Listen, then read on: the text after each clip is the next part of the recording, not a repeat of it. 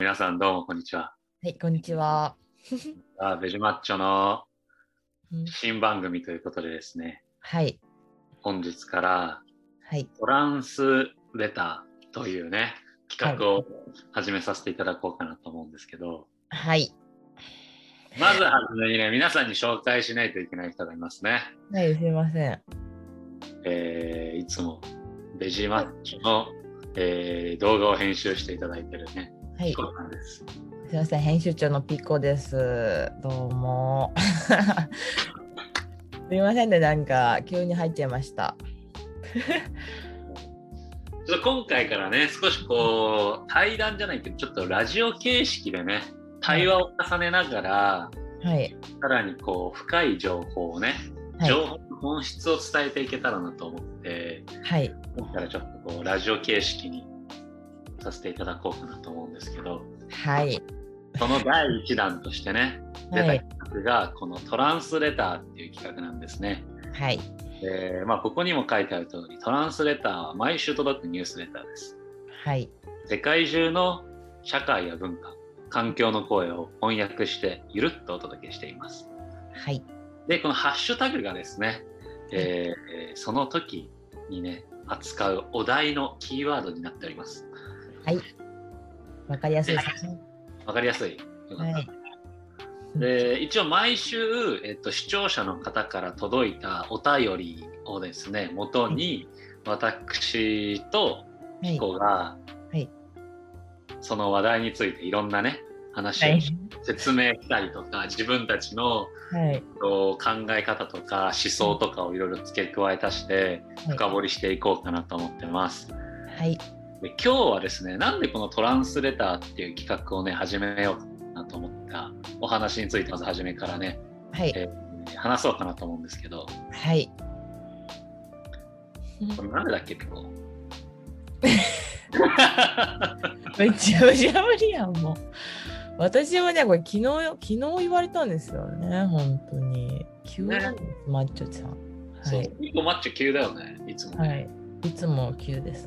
い、つも急ね感じですけどねそうだからまあこのトランスレターっていうのはこの、まあマッチョが作った造語ではいトランスレーション足すレターはっいていうのを入れてトランスレターですね、トランスレーターって言いますよね翻訳者あはい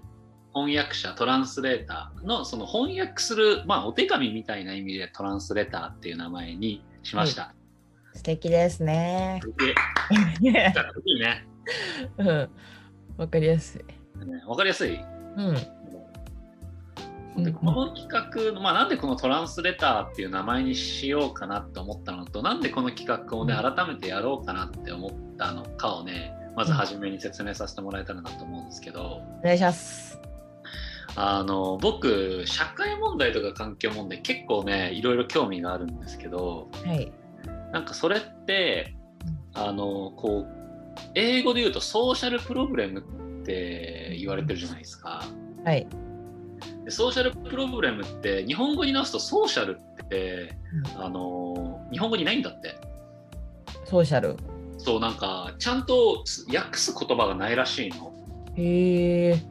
なんかこれそうだあよのねそう前、うんうん、と一緒にご飯食べた時にうん大学生の子が、なんだっけなその英語とか日本語とかのその文学の授業を取っていて、まあ、ソーシャルって言葉が日本語にはないみたいなことを習ったらしくて、うんうんうんでないってことを知ったんだけど、うんうんうんうんまあ、あのベジマッチョ的解釈ねうん解釈ソーシャルって、まあ、いわゆる人間だと思うんだよねうんうんうん人間ってピコどうやって書く日本語人で間えっと、人、人、人ってこう、人、人って人、人うんね。人に二個人にに、あの、間ですね。そうそうそう人に間って書くじゃんはい。だからその人の間、まあ、いわゆるそのお例えば俺とピコの間で流れてる空気感とかはい。まあここで俺とピコの間で生じる何かしらはい。それが空気だったり問題であったり言葉の理解の仕方の違いであったりだとか、うん。そういったものが問題だからソーシャルプロブレムっていうのが、まあ、その人との間の問題だと思うんだよね。うんうんうんうんうん環境問題とかもさなんかこういろいろあるけど、うん結局さその人と人がこう話しってうんであ本当にみんな問題だねと思えばさ取り組んでくれるわけじゃん。うんうんで結局取り組まないっていうのはある人が問題だって感じててうんこう助けてって声を上げてるのに他の人からしたらそれが助けての声じゃなくてなんか意識高いなとかうんうんうんなんかうるさいなみたいな感じで聞こえちゃってるわけじゃん。うんうんうんうんそれってもともとまあなんかそのそれってなんかよくよく考えると結局人と人の間の問題だよねみたいな。うんうんうんうんだからなんかこの企画では、まあ、そういったこう誰かが発してる SOS が他の人に耳に入ると SOS に聞こえないうんうんうんっていうものをですねゆるっとこう、まあ、ベジマッチョが翻訳してうんうんなんかお届けできればなみたいな、うんうんうんなんとなく目につくつきました理解しましたえもう一個ぐらい例あげとくいらないうんうんいいよどっちでもいやもう一個ぐらいじゃあ例あげと こう念のためにねあの、はい一番やっぱ肝心だから分かりやすいようにねそうですよわからなかった人もいるかもしれないそうそうからねあの分からない人がいたら教えてくださいねうんそうですねあのーまあ、例えばじゃあ貧困の子供たちがいてでご飯食べれてないとうんでその子たちが道端でうんこうお金がないのでお金をください食べ物を買いたいです食べ物をくださいはっいてこうなんか言ってたとするけど、はいそれってその子たちは本当にもう食べ物が必要でお金がなくて、はいもう今を生きるのが必死でもうどうしようもない状態だよねうんうんでそれでその子たちはそのお金をください食べ物をくださいっていう SOS を発してるわけだようんその子たちなりの。うんでもさっき言った通り、もしかしたら、その人たちより少しお金を持ってたりとか、まあ、裕福な人だったりとか、まあそれ以外の人たちからしたら、物乞いしてるようにしか聞こえない、物乞いしてるようにしか見えない、汚い子供たちみたいな感じで見えちゃう時があるじゃうんうんん。ベジマッチョそう見てた時もあったし、なんで物乞いしてるんだろうみたいな、正直。うんうんうんだから、本当はこの子供たちが走ってるの SOS なのに、うんうんうん僕らサイドにはそれが物乞いとか汚い子供たちだとかみたいな感じで映っちゃう時があるわけだよね。うんうん環境問題もそうだよね。うん地球が声を上げてるのにうん他の人からしたらそれを発信してる人たちが意識が高い系とか。うんうんこれ不思議だと思わない同じ言語を話してんのに同じ言葉で言ってんのにうん全く同じ意味で理解してくれないってうんうんこれ俺マッチョ問題だなと思うんだよね。やだそうだねうんすごいマッチョ問題だと思うんだよね。SOS が SOS として届かないっていうこの同じ言語なのに理解してもらえないっていうのはうんうんすごいこう問題だなと思っててうんうんだからなんかこのそういう意味での翻訳者になりたいなって思ったんだよねマッチョねうんうんうんうんだからこの企画やろうかなって思って素敵ですね。OK。なのでこれがねトランスレターの始まりですねうん。でまあそんな中でこうベジマッチョのインスタグラムとか、まあ、YouTube に寄せられた声の中から、まあ、お便りをですね紹介してそれに対して、まあ、はいベジマッチョの考えとか知識とか、まあ、いろんなものを付け加え出してお話ししていきましょうっていうねはい。ゆるっとじゃあ早速ね今日のお手紙ね紹介してみようかはい、行っちゃいましょはい「レター・オブ・ディス・ウィーク」ということで、はいえー題名は「ベジタリアンの歴史と思想」っていうね題名だね、はいえペンネーム、 えーよしこ菜食始めるってよさんからいただきましう た。誰、誰やねんって感じなんですけど、はい。行っちゃいましょう。かわいいねよしこさん菜食始めるって誰やねんってほんまにね。もうペンネームですからね。はいじゃあ早速読むねうんえーこんにちは。いつも動画を見て勉強させてもらっております。ありがとうございまえーすあ。りがとうございます。菜食を始めてちょうど3ヶ月経ちます。はい。ベジタリアンを少しでも広めたいのですが、なかなか周りの方が理解してくれなくて悩んでいます。はい。日本人にはまだまだベジタリアンなどの言葉が馴染んでいないなと感じます。はい。今後もあんまり馴染まないのかなと。うん。日本にはベジタリアンなどの菜食文化は馴染んでいくと思いますか、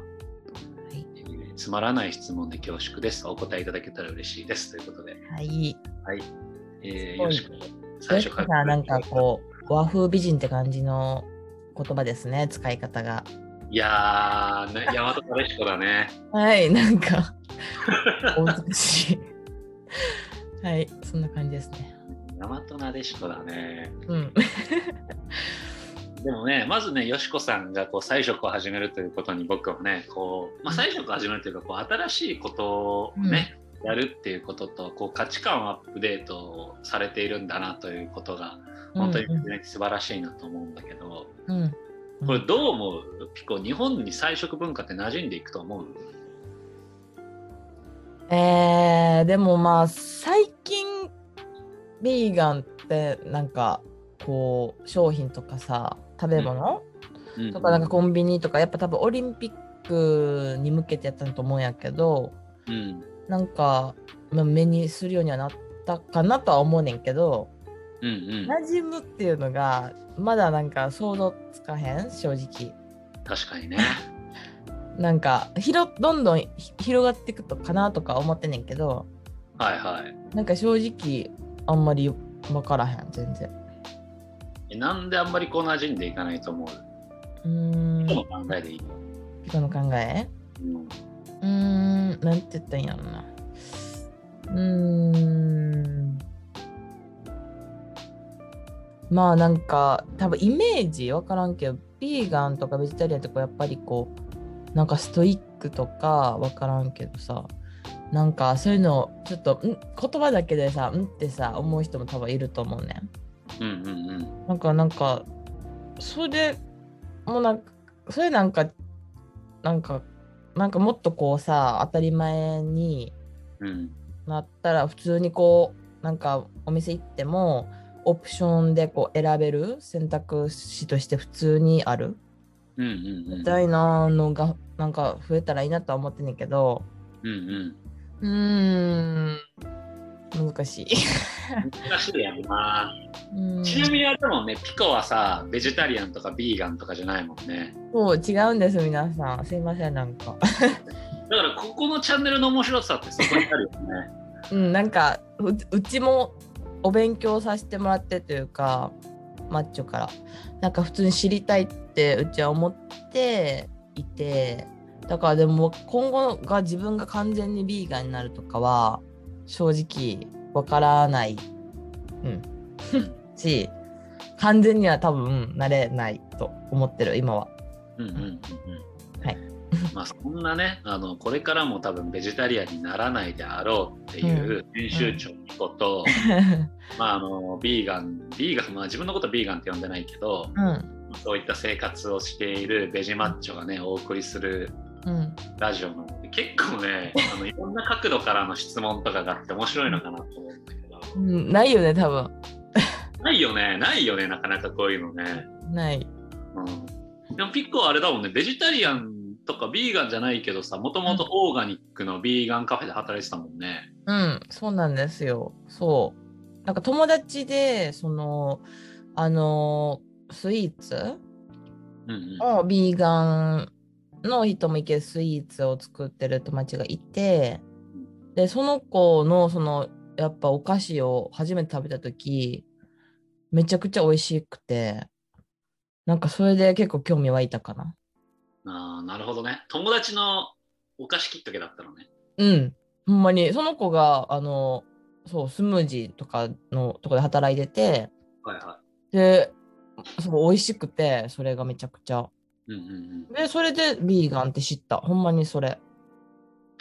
やっぱさ美味しい料理ってさ無敵だよねなんか、え、なんなんで美味しいってなったん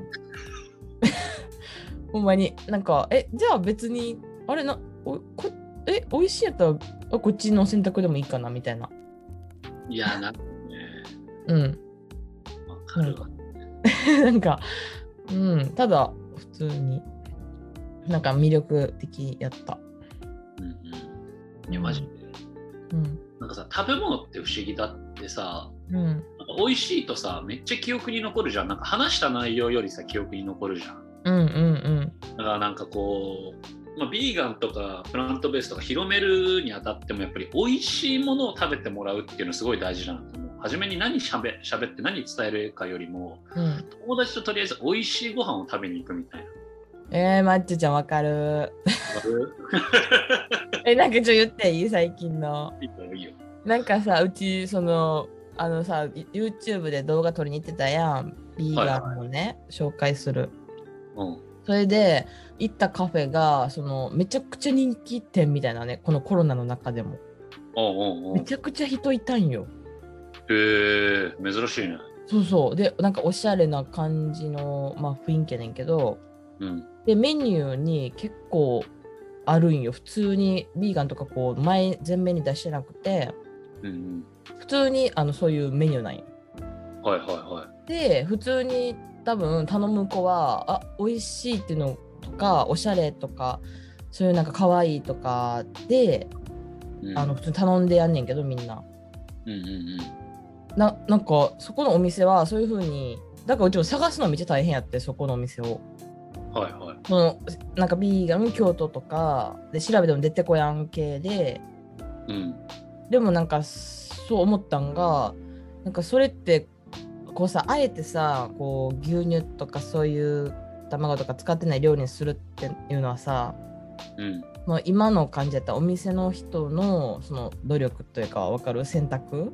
うんうんでお店の人は多分なんかかんあえてしてるわけやんきっと。うん。はいはのい。選択に。でもそれを出してない出してなくてそのお店に料理を美味しくするうん。で引きつける人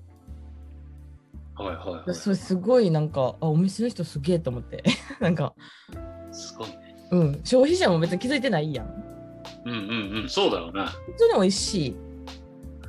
てやってでそれなんかすごいなと思ってうんうん。いや、それですごい感よ動。しちゃってうんうん。なんかえめっちゃ普通にみんな頼んでるやんみたいなそのメニューをねうんうんうん。知らないででしょ、しかも。うんなんか別にビーガンですとかその全面出してないからうんうんうん。普通にあこれこれでみたいな感じが普通に大つラテとか普通にもうそういうメニューばっかやったからへえ、ちなみにそこお店なんて名前そこねえっとねカフェドンドンバイステラスフェラスフェラかカフェドンバイステラ。はスフェラスフェラっていうあのインテリアショッいプはい。が、まあ、あってその中の地下1階やねんけどあのワンちゃんも行けるカフェやねんけどうんうんうんうん。で最近できたんかなって思ってたんおしゃれやったからはいはちょっとなんか10年いや結構長い間あるらしくてい。うんうんえあすごいなんかだからワンちゃんかドッグカフェなんかまあいかんやんワンちゃんいない人って。うん。うんうんやうん。ねんけどめちゃくちゃワンちゃん連れてない人もいっぱいいてへえ。なんかよかった。 やっぱさ、なんか、食って美味しいものってさ、垣根ないんだね。ねそうやねなんか食べたくなっちゃうんだね。うんだからでもお店の人のそれは努力なんかなと思って 素晴らしいな、なんか。なんかいいよねいいよね。なんか。カフェ開きたいわ。だってあスイーツとかねうん美味しそうやもそんうもうスイーツとかさ、うんコーヒーとか、マッチョコーヒー好きだからさ。ねうちもめっちゃ好きえ、マッチョの後ろにコーヒーマシンあるの分かるあコーヒーマシーンなのそれこれだってあれだよ、コーヒーの豆引き機と、あと、あの、エスプレッソマシン。えマジでう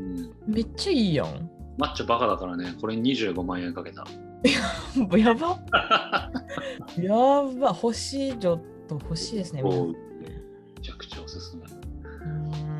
めっちゃ話それたね。ーんうん、せやねん。だからカットでも全然いい。 カットでもい全や、いいじゃん、いいじゃん。これ乗っけようよ。然。うんこういうのが面白いんだよ、きっと。きっと、そうですよ ね、皆さん。皆さんからのね、フィードバック待っておりますので、ぜひ。お願いしますね面白い、こういう話してほしいとか、何かはぜひコメントと、えっと、お手紙を送ってください。はい。でお手紙はですね、えープロフィールに書いてある URL の Google ホームから送れるようになっておりますので、あ、素敵ですね。はい、お願いします。はい、お願いします。ということで、まあ、今回の話題ちょっとずつ入っていこうかね。はい。うんまあ、このね日本にベジタリアンとかの文化がまず馴染んでいくかどうかって話なんだけどはい。マッチョはね、うんうんとなんだろうなうん。馴染んでいくっていう定義なんだけど、まあ、みんながこう知ってでなんだろうそのベジタリアンの人とかを受け入れるっていう文化はねできていくと思うんだよ。うんうんでなんかこう今ピコが言った通りその美味しければさ、うんなんだろう人って別にビーガンだろうとだろうとベジタリアンの魚だろうと肉だろうとさいろいろ食べると思うんだよね、うんだから普通の食の一つの選択肢として入っていくのかなと思っていてうん。うんうん。でなんかまあこの話をしていく上でなんか日本ってそもそもじゃあどういう食文化してきたのかなってちょっと興味があったのでいろいろと調べたんですけど、うんうん。まあ、日本ってまあ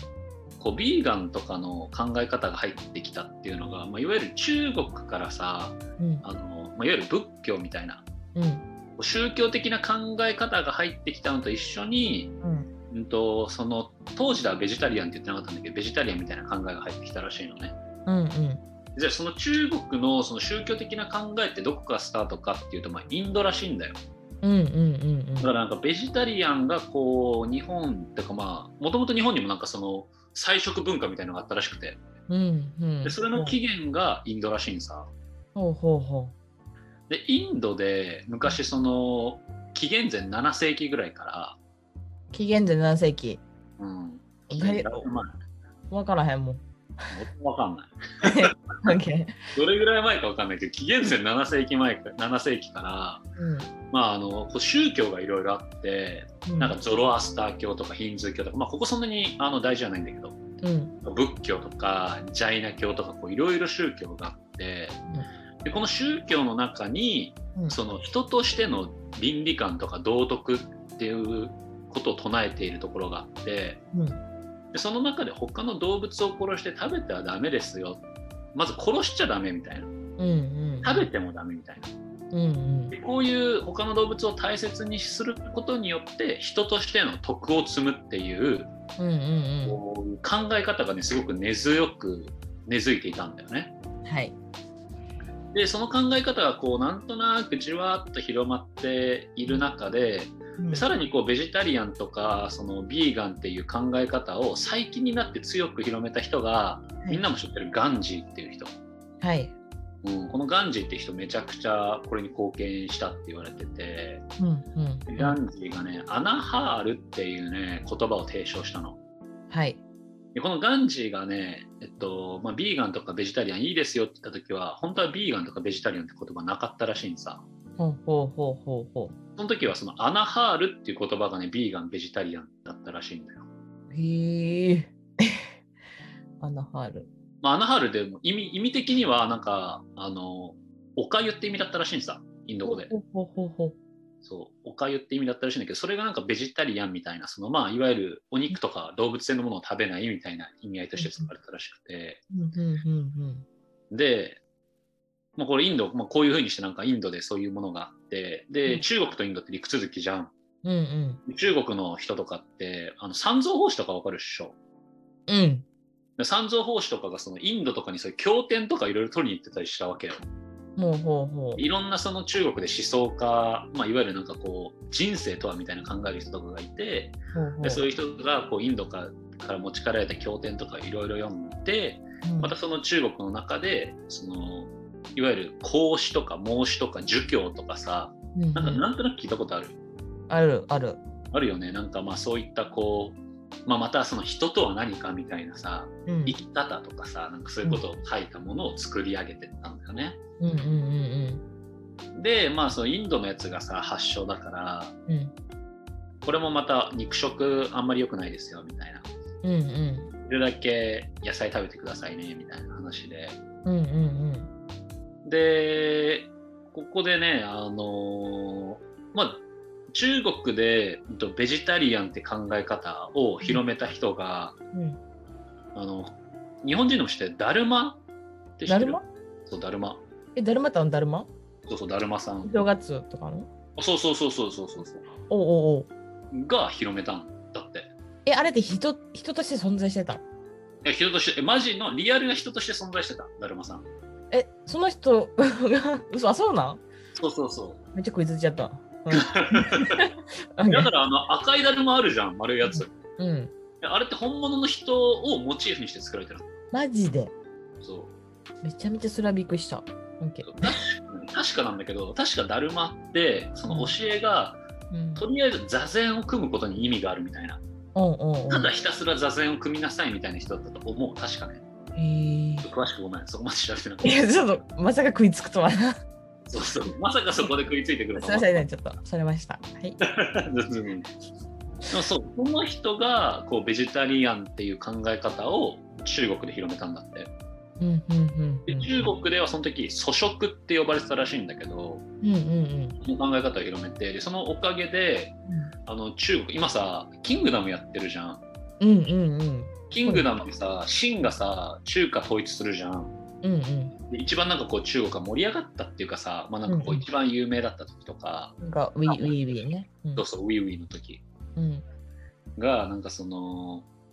宮廷料理いわゆるその貴族とかいろいろ食べる料理うんうんもう半分以上が、うん、といわゆる素食ベジタリアンのご飯だったんであなんかバーンってお肉とかねいもうそれしかなさそうなイメージ今キングダないムよなんかさ、うんあのワンピースとかでさルフィとかが食べるでかい肉出てきそうなイメージしいかやなんかそうそうそうほんまそれ今それ頭に浮かんでたマジで俺もそれしかイメージなかったんだけどてか意外てかそう意外だよねそれは意外すぎる半分ぐらいは、うんまあ、そのベジタリアン食みたいな素食って呼ばれるものだったらしいうー